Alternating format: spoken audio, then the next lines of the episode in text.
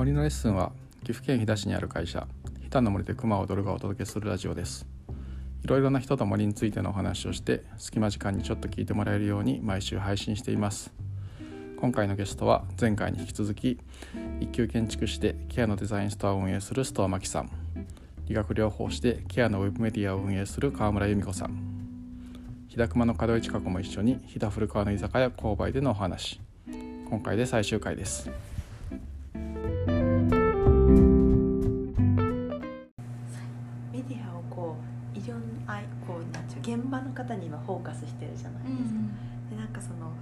までってこうなんだろう。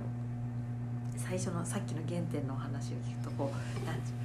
こうする時はこうした方がいいみたいな、なんかこうなんていうんですか。ザザ情報みたいな感じのメディアをもちろん作れたじゃないですか。自分の知識を落とす落とすみたいな,、うん。なんか形のと今のメディアの形にされた、なんかこう理由とかってあるんですか？なんかいかにもなこう、まあ、医療情報をうんなんか発信するメディアではなくて、今の形が今の形すごく魅力的だと思っていて。どっちかというと人にフォーカスしてるわけですよね。あそうなんですそうなんです。フォーカス。それは現場の声。二つあって一つはそういうサイトはあるんですよね。医療情報がまとまってるサイトはある。うん。私結構同じ理学療法士でもこういう時にはこういう運動をしましょうとか、うん腰痛の時にはこういう体操をしましょうっていうのは出てるけど読まれてなくて自己満足で終わってるサイトがたくさんあるんですよ。現場で求められてるのはうん実際にはどうなのみたいなその価格 .com 的ななんていうんですか現場の生の声うん。が集められたとこってないんですよね。医療広告ガイドラインっていうのがあってこ結構厳しいんですよね医療は。うん。なのでその病院施設が、うん、そこに通ってる患者さんリハビリに通ってる患者さんの生の声は発信しちゃダメなんですあそうなんだ。から実際にどうなのかって評価ができない。うん。だから第三者がその施設の情報をうん載せてでそこに通ってる患者さんはどんなことをほん言っててっていうのを専門家として見てでまとめサイトがいるなっていうのを思って作った。って感じですね。お金にはならないけどそしたらそういう観点からちょっとお伺いしたいんですけど、うん。今回ってまあいろんなご縁があってわざわざ飛騨まで来てくださったじゃないですか、で現場を見たからこそそう思っていただいたと思うんですけど、逆にその情報だけで森に来ようとか、う今感じてくれてるような森とか木に対する思いを感知するような情報発信ってどういうものがあったらあのいいと思いますか？あ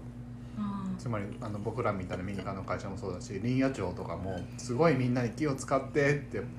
森ってこんな状況だよって情報発信ってすごいしてるんですけどうん。やっぱりなかなか伝わってなくて。ーうんどういう情報があったらこういう人のご縁がなくてもうんもしかしたらうんうんうん飛騨まで来たとかもっと木のことを知りたいと思うようになったのか。確かにね。どういう時に木について知りたいって思うかですよね、うんユーザーが。どんなそうですね。どんな情報本当に木に興味がない人とかだったらうん。普段触れ触れる木ってアイスの棒か割り箸 えとかみたいな。いやうんでなんかそういうのを切り口にもしかして、うんえ割り箸から考える木の、うんえ割り箸も生きてたん生きてるんだよみたいな切り口から、いまあ、そういう本当にリテラシーす少ない人たちにはそういうところから入ってみるとか、まあむしろ高い人にはもっと高高度の知識を得て専門家のとかそのうん。図鑑みたいにしても面白い、うんなんかそういうのでもいいかもしれないし、あとは実際に作り手の顔が見たいとか、実際の出てないあ今日のあの本当に森のああいうこうやって運ぶとかうん。知らないし、うん。めっちゃ面白かったんですよね。なんかそういうのもっともっと出てほしかったりとかするなーなんてこう。思う、人づてに今回知ってきてくれたじゃないですか、でも人づてってやっぱ最強ですよね。そうですね。やっぱ結局ね。口コミが一番、うん。なので口コミサイトをやってるっていうのもあります、うん。あなるほど、うん。やっぱ人の言葉ほどうんうん。震えるものはない、うんだからなんかこういうのいいと思います。もうご本人さんがこうやって来る人に知って、うん。で発信するっていう生の声。超価値があると思い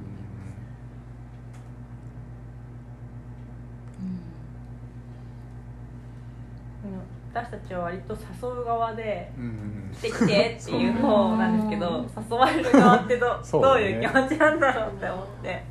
なんかこね。今回もそのなんかこういうのあるんだふふみたいな「え何それ?」みたいな。え来てくれるの？来て来てみたいな感じで「え行こうかな?」みたいな。感じだったじゃないですかで「あ来てくれた!」みたいな感じだったじゃない？ですかでもなんかその誘われる側はその何が一番ドキドキして来てくれるんだろうとか、まだ分かんないじゃないですか。まだそれこそ1日目分かんない。多うん。分明日あることを踏まえたら多分うん。分かんないことの方が多いのかなって思うと何にときめいてそう飛騨まで来ちゃった。ときめいてちゃんと自分を分解するとすると。なんかあのお話をお聞きした時にすぐ夫に共有したん。です青友建築士でなんか多分行きたいと思ったのも一瞬で割と早くって、うん。で多分あの時何を興味を持ったのか今思ってたんですけど多分やっぱヒントがあると思ったんです、ヒント。ヒント。なんかこうえっとある程度建築の設計事務所にいて、そのまあ、いろんなメーカーさんのカタログとか、その例えばフローリング材とか、木材とかいろんな材料屋さんは、まあ、ある程度見ていて、で流通材も知っているしちょっとまあ頑張りたいならここのメーカーさんに行けばいいみたいなのはなんとなく分かってるのもでもそれでは一歩こう打破できないアイデアの壁があって、うん。なんかその中でその自分がまだ触れていない木の可能性とかまだ触れてない形とか、なんか例えばこう木木で寺像を作るなんて、全くイメージ考えたこともなかったので、木の寺像みたいななんかこう、なアイデアがなんかこうあなんかファブカフェさんの、その工房にあの材料かもしれないし、うん。もしかしたら実験中のものかもしれないし、もしかしたらなんだ他の建築家さんとか他の工房さんが使っていなくてあもしかしたらダメになったアイデアかもしれない、うんなんかそういうこうなんだアイデアの宝庫があるような気がしたんですよね。で多分夫の場合はまあ建築士として、その家具だったりその壁の材料とかとしてどういうヒントがあるかっていうのを知りたかった、なんか何か多分ヒントがある気がする、その木の新しい使い方を知りたいっていう、で私の場合はどちらかというとそのプロダクト寄りなので、その福祉用具のヒントになるもの、もしくは肌触りとか塗装とか、その加工とか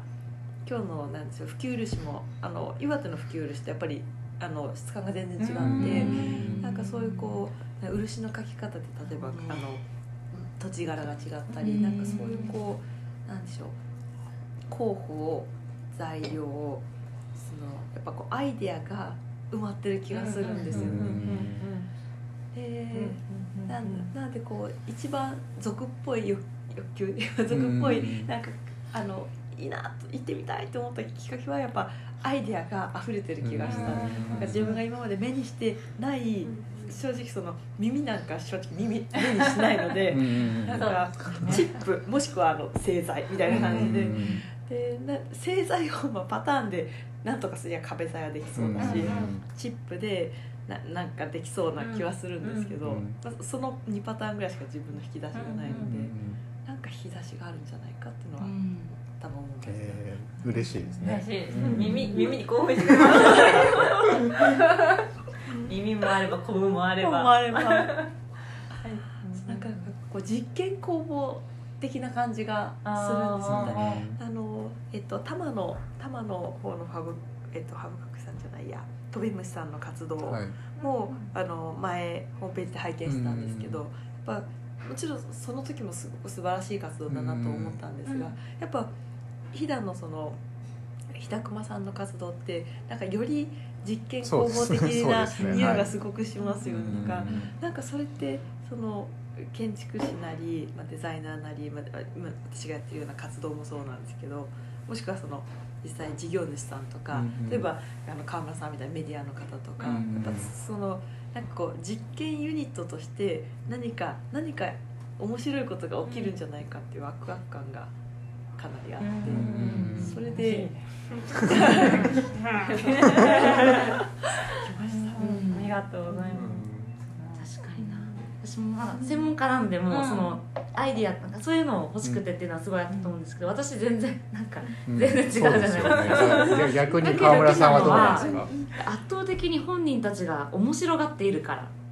熱量があるから。本人たちっていうのは我々ですか？はい面白がっている。楽しそうに何かをしている。みたいな。その熱量に惹かれるっていう感じ。ですなんか面白そうに本あのその自分たちがやってたらやっぱりパワーめちゃくちゃあります。うんうんうんでそこに関わろうとしている人がめちゃくちゃ楽しそうだったのであ楽しいんだ。行く でもやっぱ熱量ってなんか大事ですよね。今日土場であの志田君がすごいあの嬉しそうにこいやまさに。うコブの話とかしてるの 熱量は伝わったと思ったんですけど、でも彼とは今日初めてじゃないですか、オンラインの時でもう伝わりました？つまり来るって決める前まではオンラインでしか会ったことなかったと思うんですけど。でも面白そうっていあそうですか。うのはなんかオーラなんか生きした顔というか何ですかね。うん。もうなんか出てますよね。だからなんかいろんな福祉介護施設とか、まあ、うん。現場にも行きますけど生きてるなって思うのはやっぱ本人たちが面白がってる特に介護とか辛いとか、うん。汚いとかってやっぱ現実的にあるんですけど、うんそれを面白がってる、うんうんうん桜ホームとかももうなんか今日さあのおっさんがなんかこんなこと言ってさ面白いよねみたいな。なんか今日死にたいとか言ってたんだけど面白いよねみたいな。もうむしろそういうこと。なんか確かに。またこんなことしてたんだけどってみんなも笑ってるんですよね。なんかそういうとこってうん同じですね。あの木あんな曲がってたみたいな。確かに。おじいさんまたそこでなんかちょっと失敗してたとかっていうのがをみんなが面白がって共有してうんで笑いを生んでる。うんみたいうん。あななんかそういうね熱量に惹かれる。えー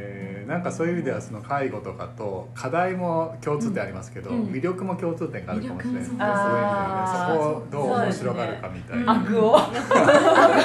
を。悪を楽しむ 一般的な悪。うん。うん。でも悪じゃなくてうん。みんな強共生制うまみになりますもんね、うん。みたいな。したような世界を求めているっていうのはなんか、なるほど、介まあ、福祉というかそっちの目線でもなるほど。金の世界も一緒かもしれないですね。うん。なるほどね、うん。それが具体的なアクション、まあ、そのそれをどう面白がるかっていうのがさっき須藤さんおっしゃった実験的なことになると思うのでそれは同じことかもしれないですね、うんすごい丁寧なこう紡ぐ過程が必要。なんだけどなんかそこを丁寧にやっていこうっていうなんか熱い方々々なんだなっていうのを感じてあ行きたいってなりました。もう悪の方が多いじゃないですか。それこそ広葉樹の森行ったらまっすぐないってことは悪普通だなみたいな。曲がりが普通なんだって思うとその前パナソニックさんとそのなんかお酒の席で話してた時に私は結構なんか思うのがその完成品その綺麗な完成品を誰かが望んでいるからクレームが出ないように塗装をして色をあのムラが分かんないしますとかいう処理をされてるメーカーさんすごく多くてでもそれは誰が言ってんだろうって思ってでもちろんクレーム入れる人いるんですよね。いるからやってるんだけどそれに合ったことはないなくてこれにクレーム入れたのよって人に会ったことがなくて、でもまあいるんだろうけどでもクレームは言わないしこの色ムラが良かったわとも言わないけど良しとする人も多分いて、で多分まあうーんとなんだろうな例えばそうやってネットとかでその嫌嫌なことをガンガン言う人が目立つけどそれで実は少人数しかいないとかっていうのと同じぐらいなのかなと思うとなんかその悪を楽しむ許容値がもともと高い人たちもいるしそれの準備運動したらみんな悪になれる。なんかあここの悪食べれるうん木肌苦いけど吐き出しゃいいやみたいな感じのなんかできるようになればうんそのまっすぐは確かに誰でも食べれるけど望んでいたのかみたいなうんことをちょっと思う時があってでもそれに合わせてもちろん大量生産品っていうのは作られてるからみんな持っているしそれがなんか正しいからは外れないものなんだけどでも悪はなんか本当にダメとはあんまり言われてないんじゃないかみたいなのは、なんか飛騨に来てくれる人たちと見見てると、まあ、悪好きがどんどん来るから。でもみんな自分のそれぞれの悪を持っているけど、うん。なかなかそれを解放できない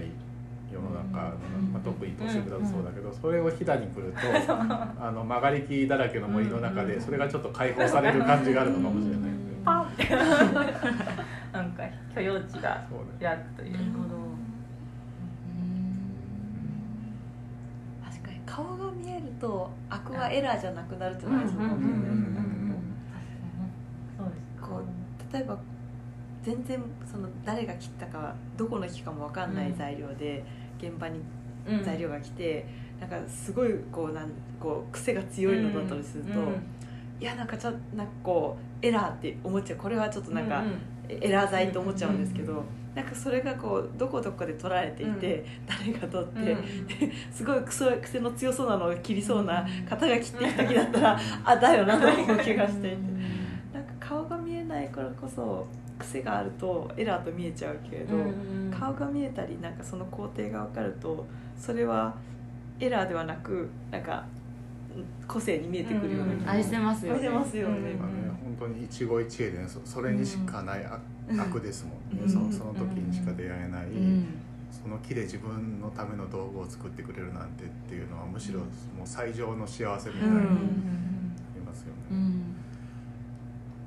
平熊入って最初の時に、うん。それ合板とかだったん。ですけどちょっとゴミ箱を作ったん。ですよあのロフトワークの渋谷にの、うん。うん。ちょっと足りないって言われたゴミ箱を作って、で片田さん。っていう職人さん。にお願いして作ってもらってロフトワークに入るゴミ箱なんですって言って作ってもらった。ら、うん。なんか合板の裏面ってスタンプ貼られてるじゃないですか、うんあれが表に出てるんですよ。しかもなんかゴミの入り口のすぐ真下にバンって貼られてて えっって思ってなんなんでこんな裏も表も逆にしてきたんだみたいな、うん。てかこれなんか確認しなかったんかとか思いながら、あの門田さんにあのスタンプがめっちゃ外に出てるんですけどみたいな感じで言ったら「あロフトワーク屋さんだからな」みたいな「こういうの好きかと思ったらこうしたんや」って言って悪好きにね。なんかもうめっちゃ爪痕残してきて。いやでも残す前に言ってよとちょっと思って。確かにと思ってだからなんかその悪のコミュニケーションは確かにそうね。ないとなかった時はなん悪悪。悪でしかないから いやいやちょっとちょっと待ってくれよってなって、なんかでも一言それがあった時に「って言ってたよ」って言ってその場で説明できたらあ味になるじゃないですか。うん。味になるけどなんか悪処理できないままあみたいな。なんか。入社したばっかりだとね。そう。片田さんもそんなに知らないみたいな、うんなんかどうどうしようみたいな。でもそんな普通の綺麗な合板でゴミ箱作ったら平熊さんとかロフトワークには申し訳ないっていう思いでやってくれたんだろうけど。これぐらいの癖やろみたいな感じでやってくれて。そうでも広葉樹とかだと節とかコブを生かすっていう悪を出せるけど 合板でどう悪を出そうって思ったらもう裏返すしかない。でもそれがドセンターに来てただからちょっとやめてよこんくらい強くないとっていうのがあったんだバーンみたいな感じであって。へえ面白い。でもそれはねもう本当あの志田君とかがあんな感じだからあの製材所の人とか組合の人がめっちゃ持ってくるんですよ、うん。悪を。だから本当さっきお見せしたコブとかは本当切り落とすための、うん。ままさに悪を救うみたいな感じでうん。ここを切り落としなて捨てたり燃やしたりするんですけどうん「コブ取れたよ」って言って 持ってきたりとか。でなんかもう朝一みたいな感じで コブの朝一朝礼するん。ですけどそこにガラーってコブを持っ森て林組合の人がね面白い持ってきたりとかあと製材所の人が「こんな皮が綺麗に剥けたよ」って言って巨大な皮、うん。木の皮を持ってきてえー、くれて、面そ白い。れ絶対普通で考えたら使えないんですよ、うん。もうむしろ邪魔者でうん。早く、家具も。早く持ってって処分してくれっていうものなんですけど、なんかお前らはこういうの好きだろうとかでもやっぱりそうやって僕らが張って使っ何かの案件使ったりとか蔵出し公用時で買ってくれる人がいましたよとか伝えるとやっぱり嬉しそうになんかそんな既得な人がいるんかって言いながらじゃあこの枠はどうだみたいな感じで また持ってくるから。めちゃくちゃ面白い。喜ぶともっと来ちゃうからなんかどうリアクションしていいんだろうみたいな。なんかもうめっちゃ溜まってくこぶみたい。そう今日見ていただいた土間の一角を僕らお借りしてるんですけどそこに結構悪溜まって頼んでない役が結構溜まっていってる。でもそれをこうやってお二人みたいに来てくださった方が面白がって使ってくれたりすると、うんうんうん。またそれも。アートにしか見えない。面白い。面白いですよねなんかほんと伝えるだけでこんだけ変わるんだみたいな、なんか悪。それこそあの今日緑色の金が入ったゲスミスあれ緑小微細菌っていうのがあるんですよっていうだけで森に入るとあれめっちゃ見えてくるんですよ。名前を覚えるとやっぱりその存在を知って森の見方が変わる。多分木のあれがホウノキですよって聞いたらあホウノキ覚えてあこの葉っぱが大きいなとかって覚えるのと同じようにコブコブがワクワクされるものって思ったら めっちゃコブ見える。なるほどなるほど。うん。ああそういう確かにそういう世界今日肌しか見えなくなりやっぱねしかも肌しかも食べようとも思った。落ちてるたびにいろんな人の目が入ってきてくれてそのなんか新しいスコープみたいなのが私たちもいつももらえるからなんか森に入る時とかにあのその人のスコープをちょっと借りて見てみるみたいな感じにすると、なんか毎毎度違う森になりますよね、それは面白いなって。僕らも結局木が切れるわけでもないし、最終的にものを作る立場でもないのでやっぱりお二人と同じようにつなぐ立場なんですけど、でもそこのつつなぐ相手の人たちでさえ価値がないって諦めてるようなものに、いや実はこれ喜ぶ人がいるんですよとか、うんこれってこんな風になるんですよって言った時のなんなんだろう、うんあのあちょっと美味しいみたいなことを共有できた時はなんかすごいいいなと思います。これこれにかけたらいいんじゃねみたいな感じにどんどんなんかやり方も変わってくるし、